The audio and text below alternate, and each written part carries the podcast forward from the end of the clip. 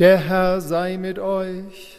Und mit deinem Geist. Aus dem Heiligen Evangelium nach Lukas. Ehre sei dir, o Herr. In jener Zeit sprach Jesus zu seinen Jüngern: Der Menschensohn muss vieles erleiden und von den Ältesten, den hohen Priestern und den Schriftgelehrten verworfen werden. Er muss getötet und am dritten Tage auferweckt werden. Zu allen sagte er: Wenn einer hinter mir hergehen will, verleugne er sich selbst, nehme täglich sein Kreuz auf sich und folge mir nach. Denn wer sein Leben retten will, wird es verlieren. Wer aber sein Leben um meinetwillen verliert, der wird es retten. Was nützt es einem Menschen, wenn er die ganze Welt gewinnt, dabei aber sich selbst verliert und Schaden nimmt? Evangelium unseres Herrn Jesus Christus. Lob sei dir, Christus.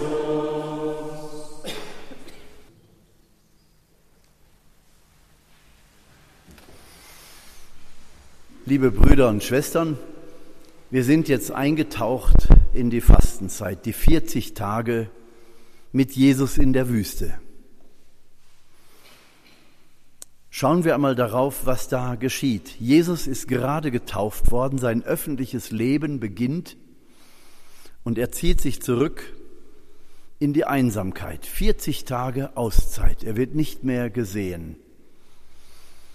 Ja, ist das denn öffentliches Leben oder ist das nachgeholte Vorbereitungszeit auf sein öffentliches Wirken? Nein, es ist Teil seines öffentlichen Wirkens und hat also auch eine ganz klare Botschaft für uns. Nämlich, bevor er einen Schritt in die Öffentlichkeit macht, bevor er irgendetwas sagt oder Menschen anspricht, bevor er seine Gleichnisse erzählt vom Reich Gottes, bevor er heilt und Dämonen austreibt, bevor er sich mit den Schriftgelehrten auseinandersetzt, ist dieser Weg dran in die Wüste. Er wählt 40 Tage, entsprechend den 40 Jahren des Volkes Israel in der Wüste. Und wenn man eine Überschrift über die 40-jährige Wüstenzeit des Volkes Israel wählen würde, könnte man sagen: Vertrauensschule. Tag für Tag in der Bedürftigkeit auf Gottes Vorsehung vertrauen. Absolute Vertrauensschule. 40 Jahre braucht das Volk Israel dafür. Jesus wählt 40 Tage und er wählt auch den Weg über den Jordan, aber er geht gewissermaßen diesen Weg rückwärts. Nach den 40 Jahren der Wüsteneinsamkeit und dieser Vertrauensschule des Volkes steht der Jordan da sozusagen als Grenzfluss zum Land des Lebens.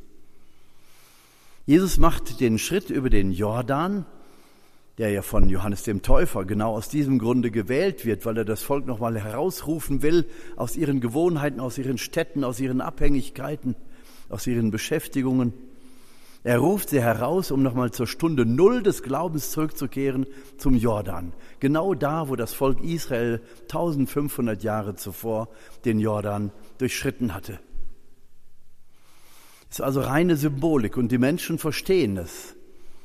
Und Johannes steht dort in der Gewandung der Wüstenbewohner. Ganz einfach, in einem Fell, mit einem Ledergürtel und Sandalen und er ernährt sich von dem, was die Wüste bietet. Das hört sich nicht sehr appetitlich an. Er wählt dieses Leben, um eine Zeichenhandlung zu setzen. Kommt zurück zur Stunde Null und durchschreitet den Jordan wie eure Vorfahren mit derselben Freude. Jetzt endlich haben wir das Land des Lebens gefunden. Endlich können wir ein Leben mit Gott führen. Nach dieser unendlichen Schule des Vertrauens. Und Josua prägt ihnen nochmal ein, bevor sie den Jordan überschreiten: Jetzt, liebes Volk, wenn ihr Handel und Wandel treibt, wenn ihr sesshaft werdet, wenn ihr Gemüse und Früchte anbaut, wenn ihr satt und reich werdet, dann vergesst nie, woher ihr kommt. Die Vertrauensschule als Grundlage für ein Leben mit Gott das dann auch in der Sesshaftigkeit aushält. Also ob Josua und vor ihm schon Mose genau geahnt hätten, welche Gefahr darin besteht, wenn Menschen reich werden, wenn sie die Möglichkeit haben, sich materiell abzusichern, endlich nicht mehr auf Gott vertrauen zu müssen, endlich die Dinge selbst in die Hand nehmen zu können. Das fühlt sich viel sicherer an, ist es aber nicht. Josua bläut dem Volk sozusagen ein, jetzt, wenn ihr Handel und Wandel treibt, wenn ihr sesshaft werdet und satt werdet, vergesst nie, woher ihr kommt. Aber das Volk hatte es vergessen. Deswegen ist ja Johannes gekommen, um diese Botschaft zu wiederholen. Ihr habt vergessen, was Josua euch 1500 Jahre zuvor gesagt hatte. Ihr habt es vergessen. Ihr habt Kompromisse gemacht mit dem Zeitgeist. Ihr leidet seelisch an Herzverfettung. Ihr seid unbarmherzig geworden. Euer Glaube ist euch zweit- und drittrangig geworden. Wer mit den Römern gemeinsame Sache macht, naja, der kommt so ganz gut zurecht. Und da geht Johannes voll rein. In diese Wunde schlägt er, und er gebraucht eine heftige Sprache, aber die Menschen lassen das über sich ergehen, weil sie genau wissen, dass er recht hat. Sie kommen in Scharen zu ihm an den Jordan, um ihm zuzuhören und nochmal symbolisch den Jordan zu durchschreiten, und das ist die Taufe. Es ist auch noch nicht die Fülle der Taufe, es ist noch nicht das Sakrament, weil Jesus noch nicht seine zweite Taufe durchschritten hat, wie er es nennt, sein Kreuz und seine Auferstehung. Wie froh wäre ich, wenn ich den Jordan schon zum zweiten Mal überschritten hätte. Jesus bezeichnet also seinen Kreuzestod als ein Überschreiten des Jordan, als eine zweite Taufe sozusagen. Und damit gibt er der Taufe des Johannes die wahre Bedeutung, die Initiation des Christentums. Jedenfalls geht Jesus, als er getauft wird, durch diese Symbolhandlung des Johannes rückwärts sozusagen. Er geht in die Wüste, um dort 40 Tage auszuhalten und den Anfechtungen und Anfeindungen der Dämonen standzuhalten. Er ist Gott, aber er ist auch Mensch. Und in dieser Dualität, Gott und Mensch zu sein, braucht er es wirklich in den Versuchungen des Lebens ganz klar zu haben, wer er ist und wo er herkommt. Vom Vater, aus dem Herzen des Vaters. Da ist seine Heimat, da ist seine Identität, und das muss er zementieren. Das muss er beispielhaft deutlich machen. In diesen 40 Tagen ist nichts so wichtig wie diese Einheit mit dem Vater. Und im Johannesevangelium wird er später einmal sagen, es ist meine Nahrung, mit dem Vater eins zu sein, den Willen des Vaters zu tun. Und in der Wüste schon sagt er dem Teufel, der Mensch lebt nicht vom Brot allein, sondern von jedem Wort, das aus dem Munde Gottes kommt. Also wichtiger als Wasser und Brot in der Wüste, womit der Teufel ihn versuchen will, wichtiger als das ist es, mit dem Vater eins zu sein und im Worte Gottes zu sein. Das ist auch eine der Begründungen, warum Maria hier in Kibeho als Mutter des Wortes kommt. Die Mutter des Wortes, die uns daran erinnert, dass wir vom Wort Gottes leben, dass das unser Ausgangspunkt ist und unser Ziel. Jesus Christus, das fleischgewordene Wort Gottes, zu leben, zu verinnerlichen und zu verkündigen.